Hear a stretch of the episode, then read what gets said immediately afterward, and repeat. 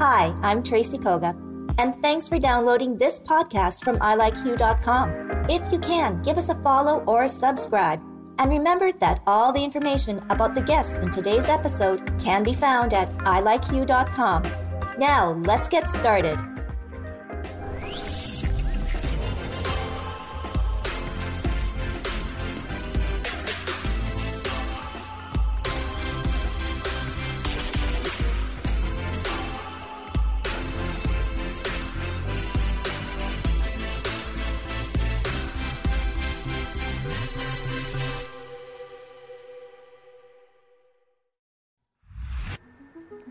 Hello, everyone. Welcome to Hue at Home. I'm Tracy Koga.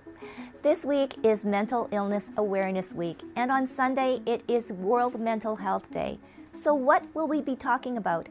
Well, let's go to the huge chat room. My live guest is Sean Miller. He's the Executive Director for Peer Connections Manitoba, and we'll find out more about Meraki Theatre. And then joining us, Robyn Priest, Charlotte Sytnyk, and Kirsten Drybough all sharing their own views on what mental health and wellness means today.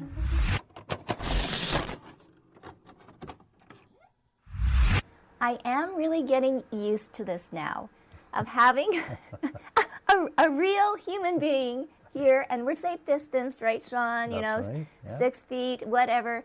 It is so good to finally see you in person.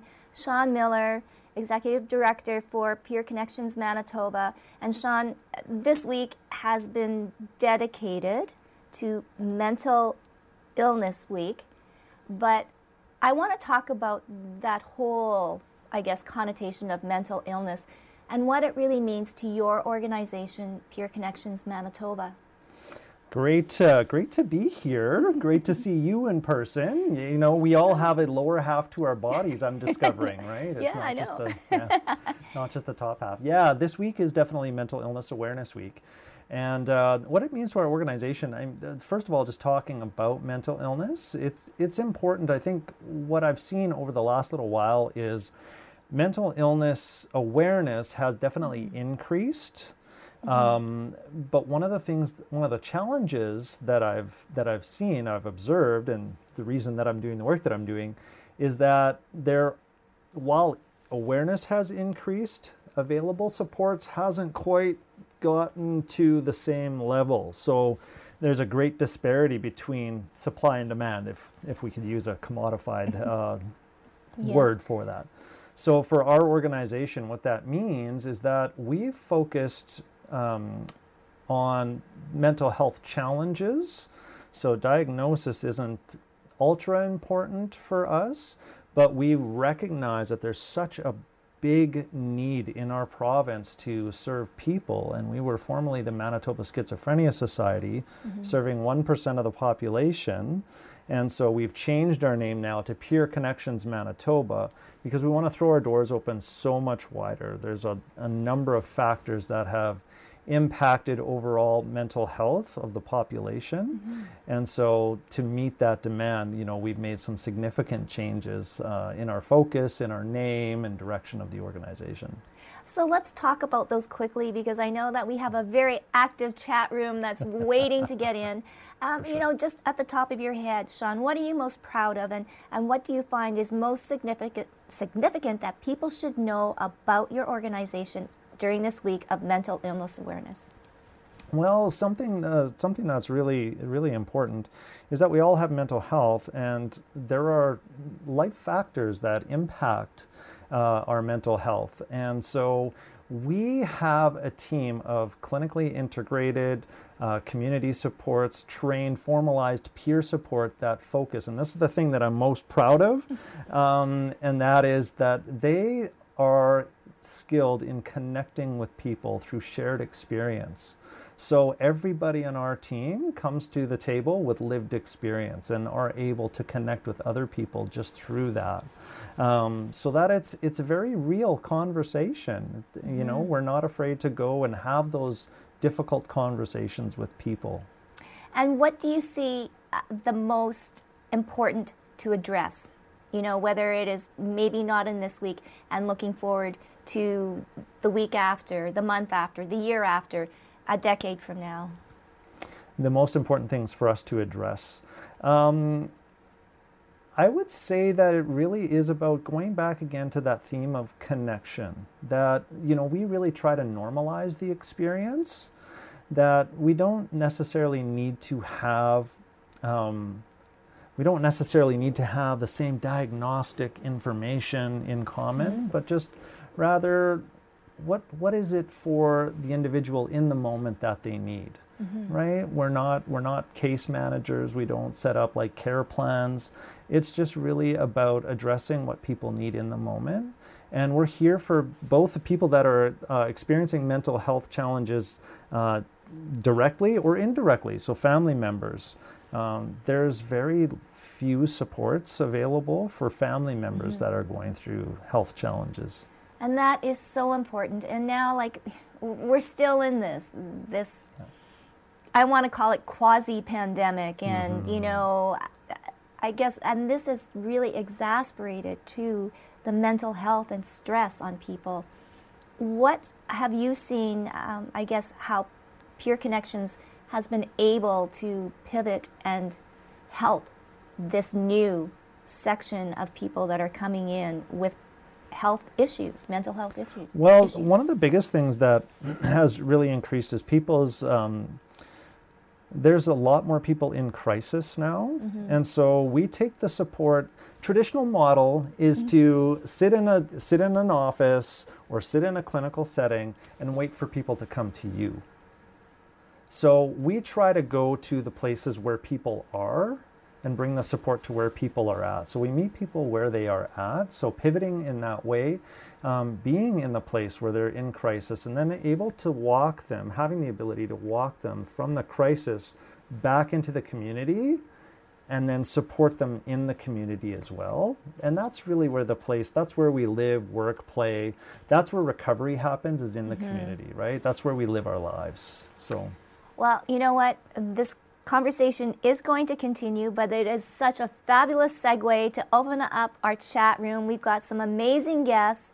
You know, thank you, returning the superstar, Robyn Priest, and her cohorts, Kirsten Drybough and uh, Charlotte Sytnyk. Uh, it's so lovely to see you. Uh, but I'm actually going to put a pause on you three because I know, I know there's a lot to say. I'm going to give it to a new all star Carly from Meraki Theater, who, as of um, all of this week, this organization has been providing free workshops in the arts and knowing how the arts mean so much for mental health. So, Carly, take it away. Congratulations. Congratulations to you and Taylor. This is an amazing thing. Tell us more about Meraki Theater and I guess the whole impetus and idea of what you're doing this week.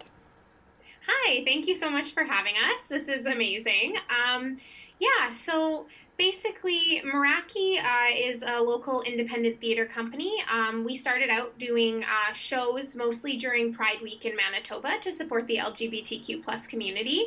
And um, we've sort of taken a big pivot during the pandemic um, towards more and more youth programming. Um, our founder, Taylor, is a teacher first and foremost, and she found a really big love in drama teaching for uh, for her kids at school. So uh, we turned it into Meraki Theater youth programming, and uh, through that, and actually through the unfortunate loss of one of Taylor's students due to some mental illness earlier this year, um, we were inspired to put on an event that brings together, in partnership with Mood Disorders Manitoba, mental health resources as well as free arts programming for kids ages 9 to 16.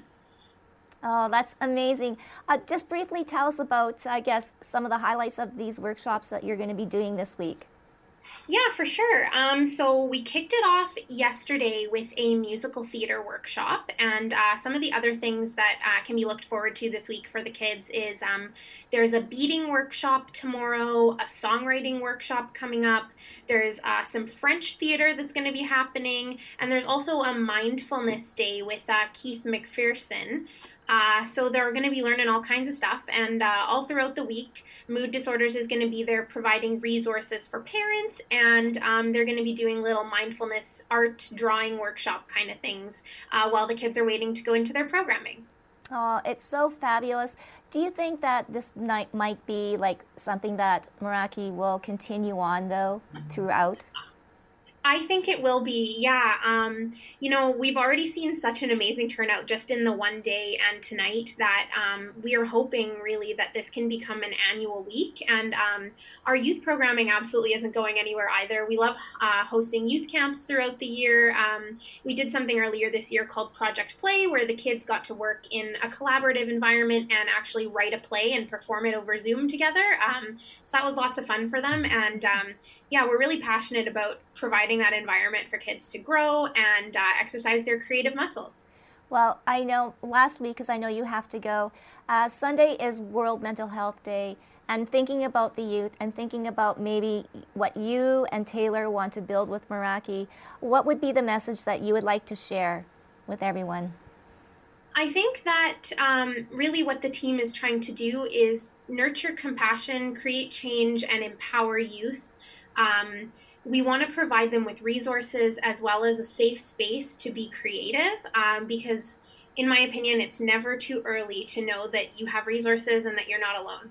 Oh, well, Carly, thank you so much for coming. And I know that I want to have Taylor be, be sitting in the same seat that Sean is uh, to really talk more about this theater. And I think there's a lot of collaborative minds here that I think um, more programming and inventive events will happen. So Thank you so much, Carly, and good luck for the week. Thank you so much for having me. Take care. Thanks. All right. Okay. So, just a little taste of what's happening during this week. Okay, Robyn. What have, what have you been up to lately? That's a little scary, isn't it? A scary question. Um, actually, I've uh, I've been having a bit of fun at the moment. I am uh, preparing a webinar that is being delivered in Australia, but is also available here. And it's on, it's about human rights and human rights as someone with mental health issues and talking about why we want to keep standing up and talking about like self-determination and and people getting supported to actually look at what's happening for them and work out how to get through it without necessarily just being here take this medication or take this. And i want to be super clear i'm not anti or pro medication or treatment. I'm completely pro informed choice. And that's part of the whole discussion about human rights that we as people with our own lived experience of mental health issues actually get to have a say in what happens with us. So I'm super excited about that. Um, I've been, you know, running more peer training, like getting more peer supporters out there in the world. And uh, I was I was just listening to Sean before about you know, there's more awareness, and there is, and I think we need to just keep talking about it.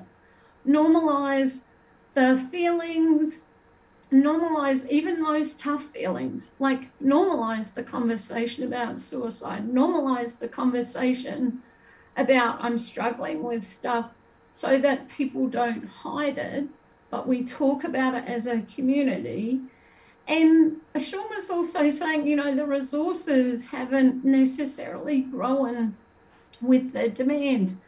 I have a respectful challenge to the world. Oh, I'm cautious about this.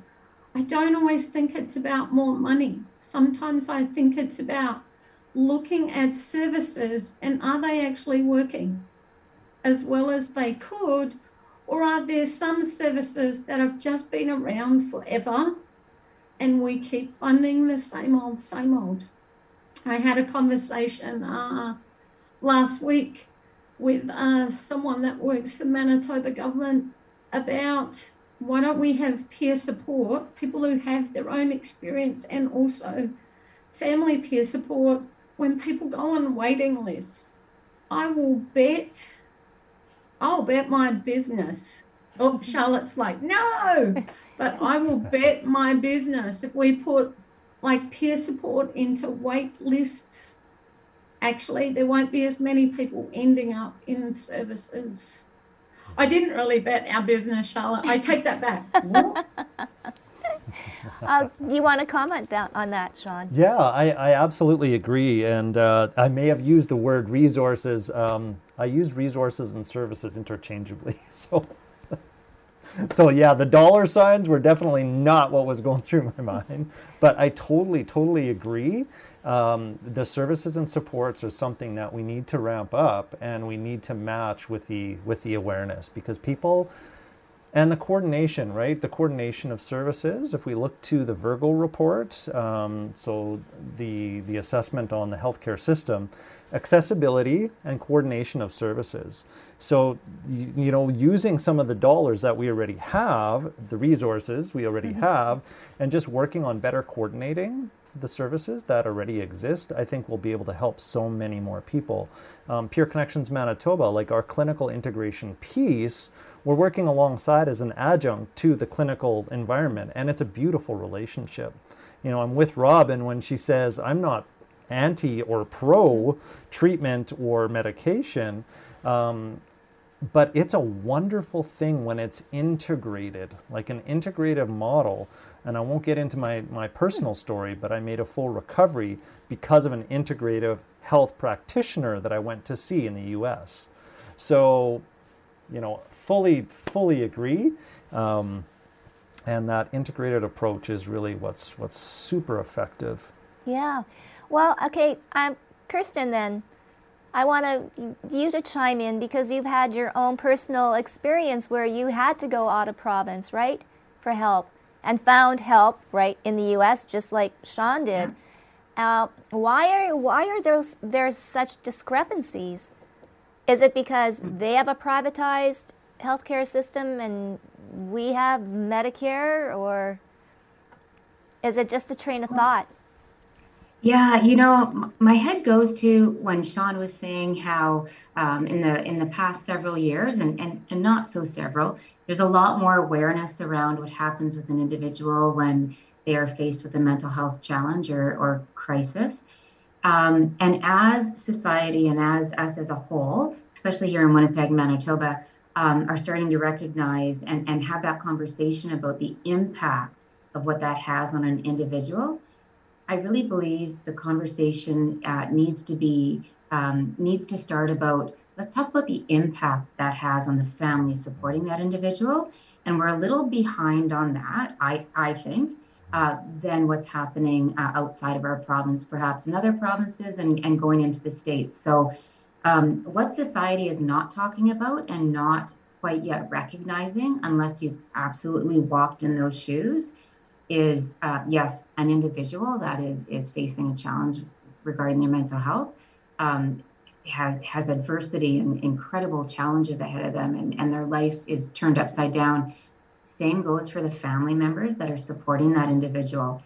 And if we think the services are scarce and hard to come by for the individual, they're almost nil for the family. And that's the conversation that I'm super passionate about having um, because the family member is the one who's taking them to services and and um, and options out there, um, but also supporting them when they leave those services.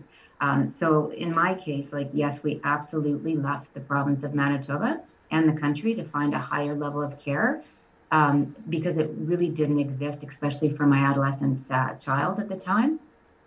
I was really fortunate that um, Manitoba Health covered those services, but also the the treatment facility that we um, that we did a lot of research and we decided to uh, to um, admit our child to was all around that parallel process and all around family support, and they gave us what we were lacking as far as um, uh, supports and services so the family could heal and the family could could move together on this recovery journey really. Um, i'm kind of rambling a little bit right now but um, you know I, I, really believe that the next five years um, i'm i'm hoping and i'm on a mission i know charlotte's with me and i know robyn's with me to really start putting some some highlight to okay that's let's keep talking about the individual, but let's start talking about the family. Oh, that that is so true. Um, and if you kind of look at it as a whole, I mean, there's so many. There is the one person, right? But then there's so many people around it, and around them. Um, like, let's talk too about, I guess, getting the right information. What is the right information, and and how do we access it? You know, we've talked about your organization.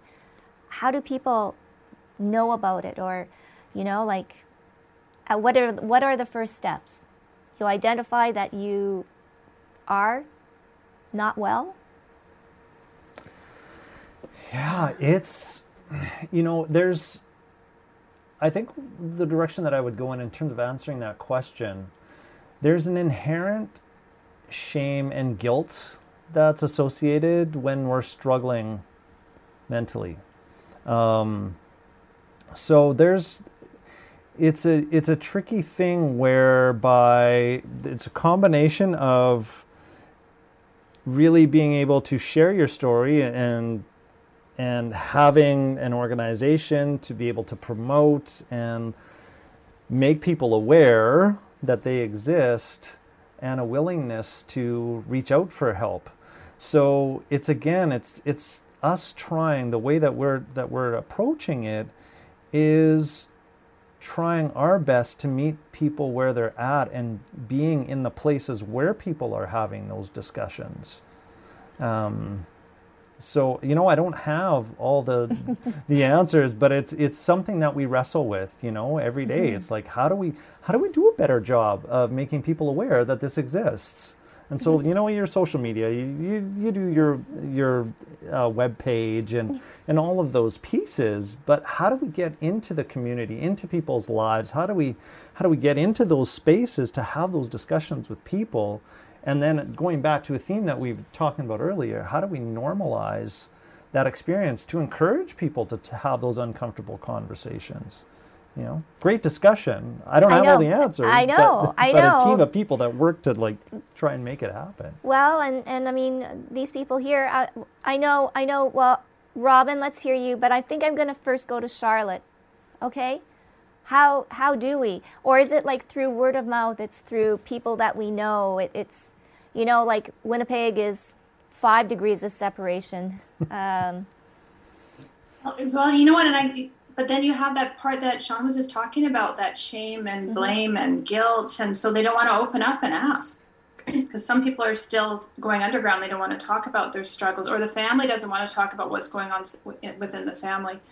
Um, and then often you don't hear about it until you know they're in that crisis stage because they just were hoping that it might go away, and then it doesn't. And and that's where uh, you know i can feel sean's frustration because often when families or an individual reaches out they're in that place where i need you to see you today mm-hmm. and you know sean's like i can't like but i can see you in two weeks or you know like whatever that looks like um, and uh, so that's where normalizing the conversation around mental health and when families can i know in our case with what kirsten and i um, when we work with families a lot of schools, when a, a child starts to struggle, they, they'll introduce the family to us in hopes that they'll start to have conversations earlier on before it gets to that, you know, oh my, you know, it's like out of control or whatever that looks like, their anxiety is out of control and high.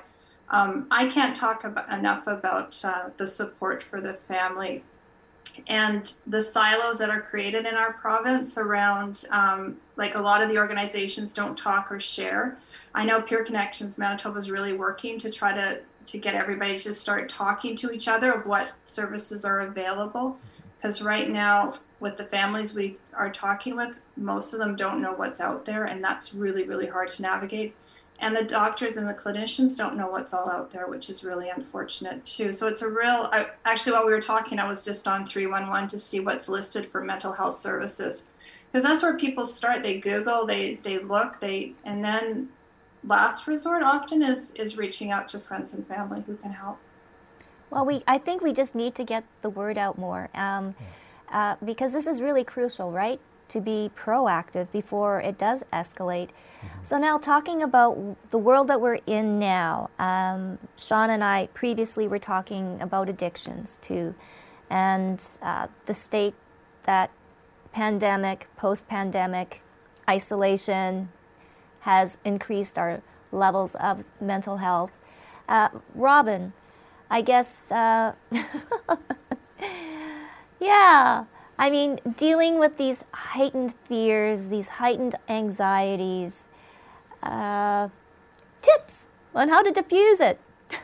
well, I have to say, last year when all of this shook down, I said we should all find someone who's been living with anxiety for the last 20, 30 years and say to them, How do you do it? And uh, like a friend of mine went, I've been preparing for this moment my whole life.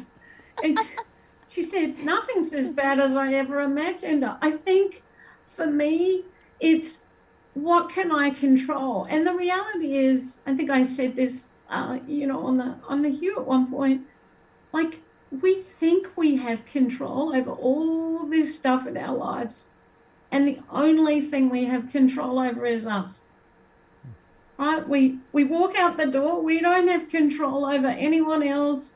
We don't have control over what the rest of the world's doing. We don't have control over if we have a partner or if if there's kids, but we have this thought that we do. So one, step back and go, I only have control over me in this moment. Um, I, am a like for me, one of the things that I do or I try to do, because I was waiting for Charlotte and Kirsten to laugh at me, it is try and take some breaks where I do, I get overwhelmed. I was overwhelmed the other day and I cried to my great friends here. And then I went, okay, just breathe, take a step back, take a few moments off. The world's not going to fall apart, and then start again. And I, I think that's all we can do, right? Find the thing that soothes our soul in those moments and that's different for everyone. For some people, that might be journaling, not my thing, right? Someone else, it might be yoga. Again, I am not a pretzel, I'm not good at that. But I like to do some exercise, I like to walk the dog, I like to watch stupid TV. So, if people can find what it is for them, I know Sean's a music man right? He'll go off and, and do his music and stuff. And yeah, like, do I have the answers? No. Do I know that we are actually all in this together? And if we start talking, if we allow ourselves to be vulnerable, then someone else will be vulnerable and will work out actually, many of us have these feelings and then we can share how each of us has got through it. That's that's my belief. That's why I stand up and go, "Hello, I'm the mentally crazy person." Yes, I made a career out of it. I've traveled the world, but I do it not for someone to say, "Oh, there's Robyn Priest." I do it because I want people to go. There's a safe space to have a vulnerable, brave conversation. And if we all stood up and do that, imagine, imagine how cool the world could be. Wow. We always count on you, Robyn, to say something so profound. Okay, so hey, that's that's solved, right? that's Sean? a wrap, right? That's yeah, a yeah, wrap. yeah. That's a wrap. No. Okay, so I want to go around though. Um, lastly, Sunday is World Mental Health Day. Um, uh, we actually had a really good conversation just on the end or September 30th. For the first time, it was Truth and Reconciliation Day, not a holiday, not anything like that, uh, but definitely a day to reflect. Mm-hmm. I also think this day, too, is something to reflect on and how how we can help, how we can uh, change, how we can get uh, the word out and to talk more. Um, I'll go with you, Sean, because you're here. yeah, absolutely. So I think one of the most important aspects of World Mental Health Day is to recognize the difference between mental illness and mental health. Mental health is something that we all have. Mental health affects how we think, act, and feel. So it's actually it's pervasive throughout mm-hmm. throughout our entire lives. And I think what the important piece to to remember is that the quality of our life really depends largely on the quality of our mental health, and that it's not something scary to talk about. There's mm-hmm. things that we can all do every single day to improve our mental health. Mm-hmm. So I think that when we when we talk about World Mental Health Day, it's it's having that recognition that this is something that we all have, um, and there are things that we can do, and it's different for everybody, but we can improve it. Oh yes, most definitely, Kirsten.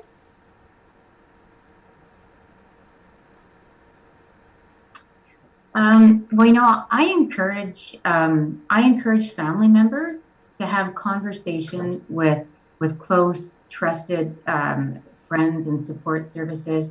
Um, I know in my family story, I, I was very, very quiet with what was happening within my, my home and my family. And I did that in attempt because I was I, I felt I was protecting my family, especially my child. Um, but to be honest, when I met Charlotte, um, she was kind of my first connection to that family peer support where I actually met somebody who knew my world, was walking a little further ahead of me and made it through. And not only that, she kind of looked like she had it together. And um, I-, I thought I was like the only one on this planet that was living what I was living.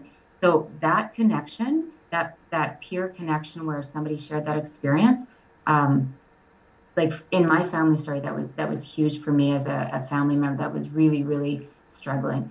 Um, so I I encourage I encourage people not to be afraid to respectfully uh, speak of what's going on and, and to let go of the shame and the blame and to find that trusted resource and, and just, just share what's going on with you. And um, they don't realize it at the time, uh, but for those family members, that support is really important. And, and they're going to feel like uh, I felt like the world was lifted off my shoulders when I, I found Charlotte and I could start talking honestly about my reality. And uh, that, that's what I would like family members to do this uh, this week. Oh, thanks so much, Kirsten. Charlotte. Oh, you know what? We'll talk a little bit more about the family, and we talk a lot about Kirsten and I with the families we work with. You know what the mental health looks like of the family, and what the mental health looks like for each individual in the family. And often um, it looks a little different to each member of the family. So I encourage families to start having conversations just within their family.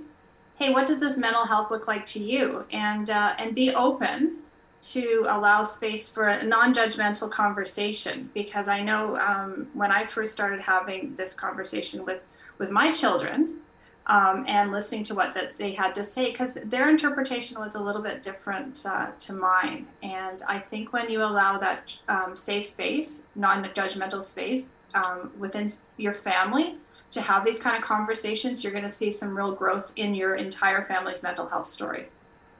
Oh, and Robyn. um, well, I have some respectful challenges uh, for this for this time. One is let's all check our egos at the door and let's actually collaborate together, work together to like develop an amazing system of supports for people. So that's for all the providers, government departments, all of us who are saying we're supporting people. Um, the other thing, the other respectful challenge is don't wait for a World Mental Health Day or an awareness week. Yep. Um, I put it on my uh, page on the 30th. What, like a day of truth and reconciliation. That sounds great. But why don't we walk the talk and be the truth and listen every day? Mm-hmm. and talk about it every day. And so my thing about this whole week and and the, you know Sunday is let's stop waiting for this week and this day and let's talk every day about mental health and how we support each other and how we support ourselves. And boom, drop the mic. oh, I, uh, yeah, I, it, it, all rings so true. And, uh, and I think that everyone out there just start the conversation. Peer Connections Manitoba is here. Robyn Priest, Live Your Truth, and All In Family Peer Support is here. Uh, there's so many places that you can go to, and I just want to thank you, Sean, Charlotte, Kirsten, Robyn. Um, the world is all a little bit of a better place with all of you here. Just know that, because you know you know your success stories, and you know, so that is why you know your work is going to continue and Hue just wants to be here to promote it and to share your successes and share. So thank you so much. And everybody, every day is World Mental Health Day.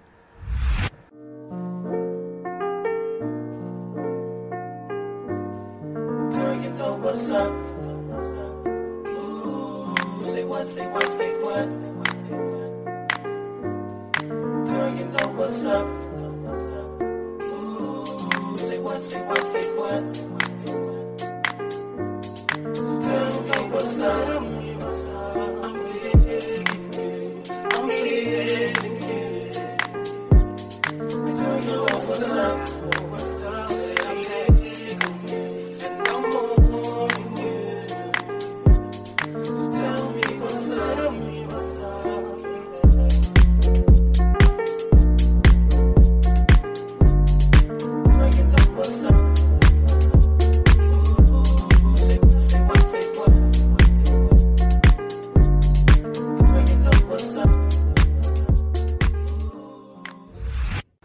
Welcome back to Hue at Home.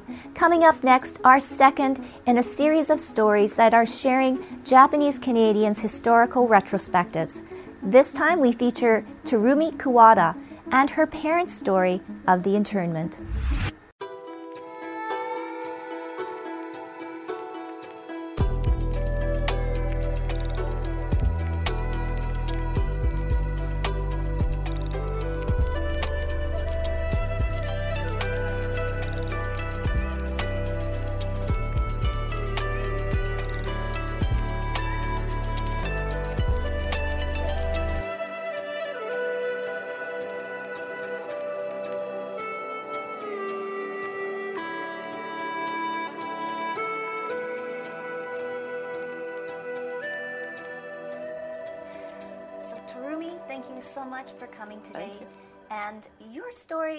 Might say is going to be a little different because we first want to talk about your parents. Right. Who went through the internment. Uh, you were born after it. And then also all of your humanitarian and philanthropic work that you have done for the Japanese Canadian community here, specifically in Manitoba. Mm-hmm. So, on that note, let's talk about your mom and dad, their okay. history. Well, you know, uh, my mom and dad uh, started off in uh, uh BC. My dad had emigrated to uh, the West Coast from Japan uh, when he was 19 years old, and he had originally come to help an uncle in the lower Fraser Valley who was farming. And then after that, he pursued his field of study, which was carpentry and he ended up working in a sawmill in uh, the lower Fraser Valley. And then my parents got married. My mother is, uh, is, was born in Eburne, BC, which is part of now uh, the Vancouver International Airport. And uh, she lived uh, her early adult years in Steveston, which is, again, mm-hmm. a very popular place for people to travel to. Uh, she worked in the canneries and she met my dad, and they got married in November of 1936. And then four years uh, later, they uh, had my sister, Atsumi, who was born in 1940.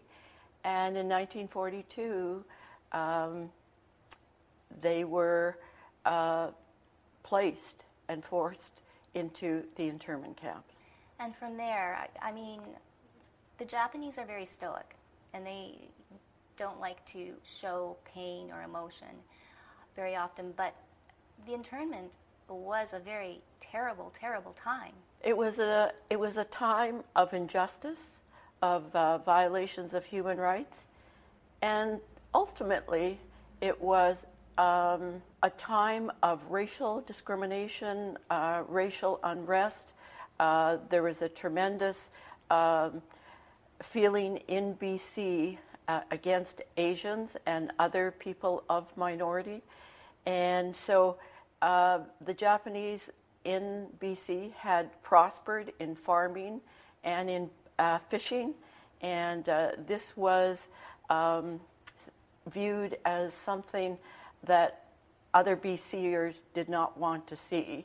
And part of the uh, racial discrimination was against many people in the Japanese community who had prospered and had tried to make uh, a community of their own, uh, mainly in uh, the Powell Street area of Vancouver and Steveston.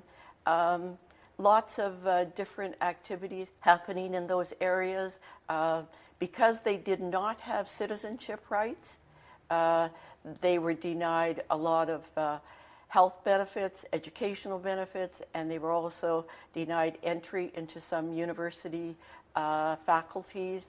Um, and life was very uh, constricted in some ways for the Japanese Canadians who were facing a lot of uh, racial prejudice from other people in BC. And so, did they eventually move out east, I guess? Well, there was a moratorium in BC. There was nobody allowed back into their homes on the, low, on the uh, west coast of BC, within the 100 mile coast of, uh, of BC.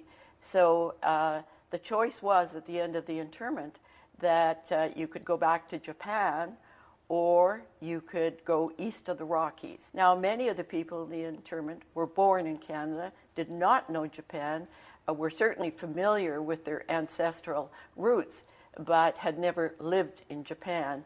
And so the offer of uh, moving to Japan was, uh, was quite a contradiction for a lot of people. And then let's fast forward then to you being born in Winnipeg. What was life then as a child growing up here? Well, you know, initially my parents were uh, offered a home outside of the city of Winnipeg. Winnipeg had a moratorium as well that they did not allow Japanese people to uh, live in Winnipeg following uh, the end of the war in 1945 46. And so my parents lived uh, in the uh, rural areas of Winnipeg uh, off of McPhillips uh, by, um, in a home, in a homestead of a very lovely Ukrainian couple who offered their home and offered help and assistance to settle into Winnipeg. In 1950, my father, uh, as a result of his carpentry uh, background, was able to uh, secure uh, some financial backing from a, a tremendously respectful and generous Winnipeg businessman who helped my father get started in his own business of Kuwada Construction. And my, at that time, my father built our family home in East Kildonan, and we settled there and my mother became the uh, sort of receptionist, bookkeeper, everybody looking after the family business. And uh, my father uh, became a very successful contractor uh, building custom made homes. So, what was the Japanese community like in those times after the war, after the internment? I mean, your, your father sounds like he made such great success. Well, you know, the Japanese community is uh, is you know remarkable in so many ways. Uh, following uh, a tremendous uh, four years in internment and on the sugar beet farms in Manitoba, um, they were very resilient and wish to move forward and to make a community and a life for their families and to make uh, the community a vibrant and joyous one to live in. So, my father and other uh, Japanese Canadian builders uh, built the Manitoba Buddhist Church. which be- became a focal uh, place for worship and for fellowship and community building. Th- There was also Knox United Church, which was the only um, church outside of the Buddhist church that welcomed uh, the Japanese uh, community into their congregation. And that changed. Ha- happily, it changed over time. Uh, my father and Tom Mitani, uh, another really uh, strong community builder, founded the Manitoba Judo Club, and my father served as president at, at some point. He also, because of his uh, support and financial uh, donations, um, many other things, he judo was a lifetime interest of my father's, and uh, in the mid 60s, I think it was, that my father was granted an honorary black belt. And other things, you know, in terms of social things, my dad was quite the performer. He loved to, um, you know, perform in, in different um, sort of like samurai plays and things like that. So our place was often a place where people would congregate and, and, and rehearse their plays and, and then perform at the concert.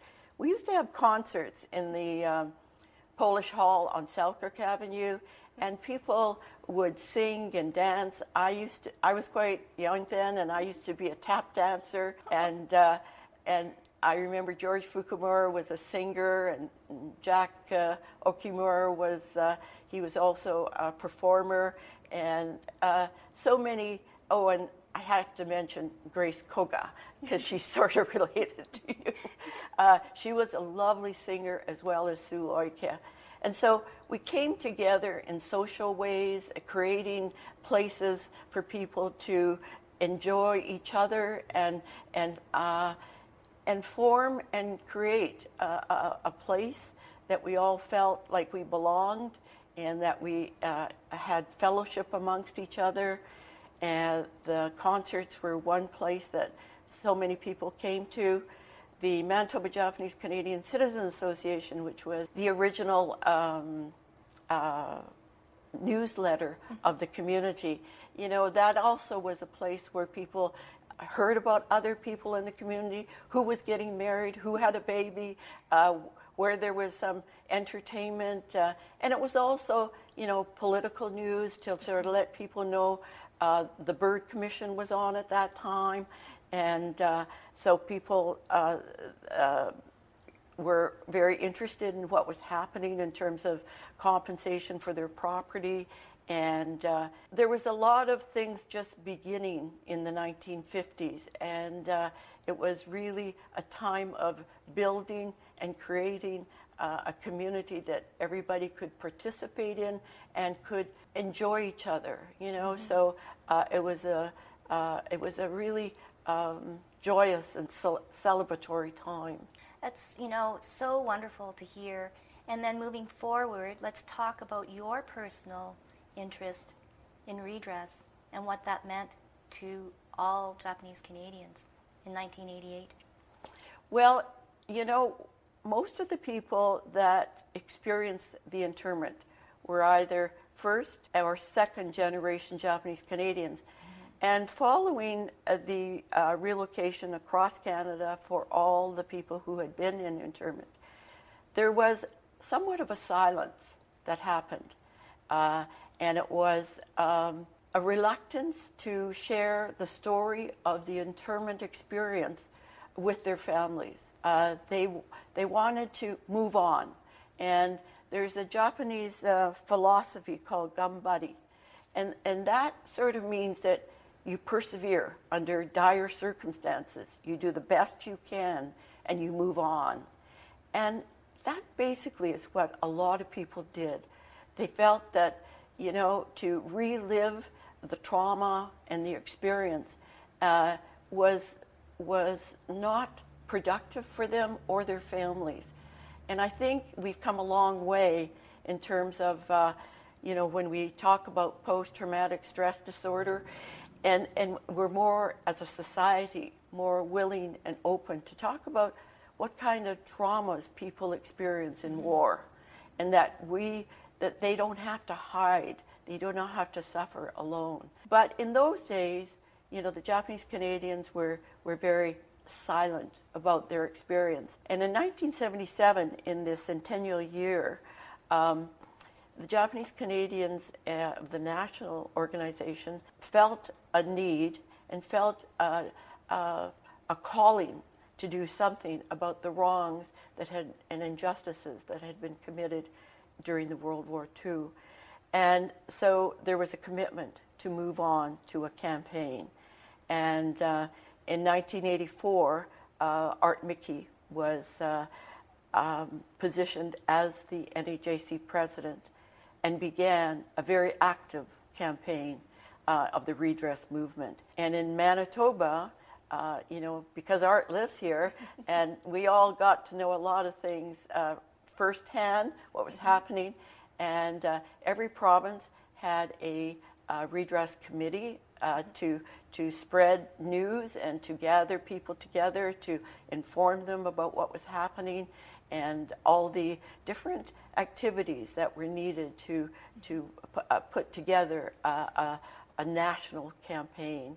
And so I became very interested in, in being a part of that. Uh, my background is social work, and uh, I, I, felt a tremendous uh, pull and, and desire to be a part of something that was going to make a difference, not only for Japanese Canadians, Canada as a, demo- a democratic society. Mm-hmm. We needed to right the wrongs that had been committed in the past and, uh, and to, to support uh, people who had been um, experiencing all these uh, different, ex- different traumas. And so um, I became quite interested in the, the uh, redress movement and became a part of uh, the local Manitoba uh, campaign. And then I continued to be a part of the NAJC as the Manitoba representative for the Human Rights Committee, because the Human Rights Committee was then established after the redress settlement in 1988. Our mission was to not only uh, educate and uh, become aware of our own community's needs in the area of, uh, of trauma, in the area of understanding uh, the, the violations and the, the wrongs that had been committed, but also to assist other organizations and communities that were, uh, you know, struggling also to, to do a campaign and to um, make their communities and the rest of us in Canada understand what had happened. And in uh, 2008, I became uh, one of the presidents of the uh, National Association of Japanese Canadians. I served on the board for six years, and uh, I've I've always been involved the, with them on one way or another. Right now, I am the election chair of the NAJC. When you're on an organization like this, Terumi, you get a broader scope, right? Mm-hmm. Across the country. Where do you see the Japanese Canadians today? Well, you know, we are a very mixed group. You know, uh, in terms of uh, of uh, ethnicity, um, we probably, uh, and I don't know if I'm correct in this, but likely we are the one ethnic group that has the highest interracial marriage. Uh, and I think it's somewhere like 96% or something. uh, I myself am married to uh, my husband Ron, who is, uh, who is not Japanese. Uh, my two brother in laws, um, uh, my, I'm sorry, my one other brother in law and my sister in law are also not Japanese. I have one brother in law who is, and we all loved him. unfortunately, he's passed but uh, again, a, uh, a, pillar of the, of the society and of the community. Yes, so, so well said. And I guess maybe in closing, if your dad was here today, of course he would have told his story, but what do you think he would say after all of this, looking back at his life? Towards the end of his life, he, he, had, he said he had one regret. My father was a very business uh, oriented person. He was also community minded. He was busy all the time. He never took a break. So, one of the things he said that he had a regret about was that he regretted that he didn't spend more time at the beach with his children. So I think if he were here today, I think one of the things he would say to, to, to people, not only now, but in the future, he would say, do the best you can be, do the best you can always be, and always remember your loved ones. Well, thank you so much, Terumi. Thank you for having me.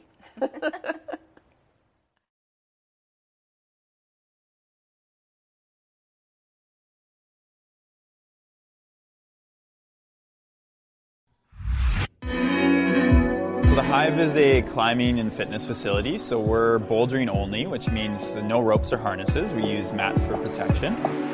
The four pillars of our business are climbing, education, health and wellness, and community. And those aspects all kind of come together to create like a five-star climbing experience.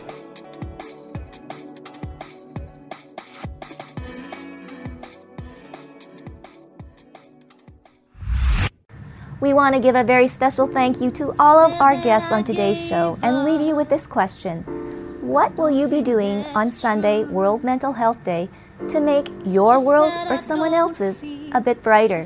We want to know, so send us an email to hello at ilikeyou.com or message us on Facebook or Instagram. But for now, stay safe and healthy, and we'll see you next time on Hue at Home. Ever my heart when it broke yours right in two.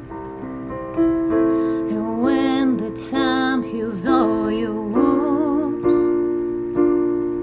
you will see that I wasn't meant to. Thanks for listening. This has been a production of ilikeyou.com. Podcast distribution from the Sound Off Media Company.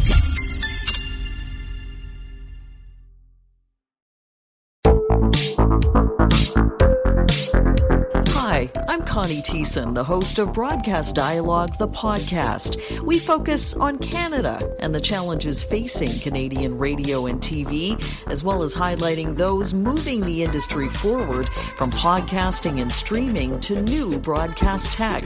Check us out at broadcastdialogue.com or your favorite podcast app. Do, did, will, the Story of People podcast is now available on the Crier Media Network. The first five episodes are here and feature some incredible guests that fit into one or all three of those categories. Ready? Tara Sloan from the San Jose Sharks Undercurrent podcast at NBC Sports. Marianne Iverson from Iverson Voice and the Let's Take This Outside podcast to talk about the world of outdoors as well as voiceover land. Ariana Hunsicker, future Canadian Paralympic swimmer, already winning tons of awards for this country. Scott McGregor from the Hot Wallet podcast to dumb down the world of crypto, Bitcoin, and NFTs so you don't have to. And Jackie Holowati from Climate Pledge Arena in Seattle, Washington, the first net zero carbon certified arena on the planet. Wherever you get your pods, wherever you watch your pods, and on the Crier Media Network. Another Sound Off Media Company podcast.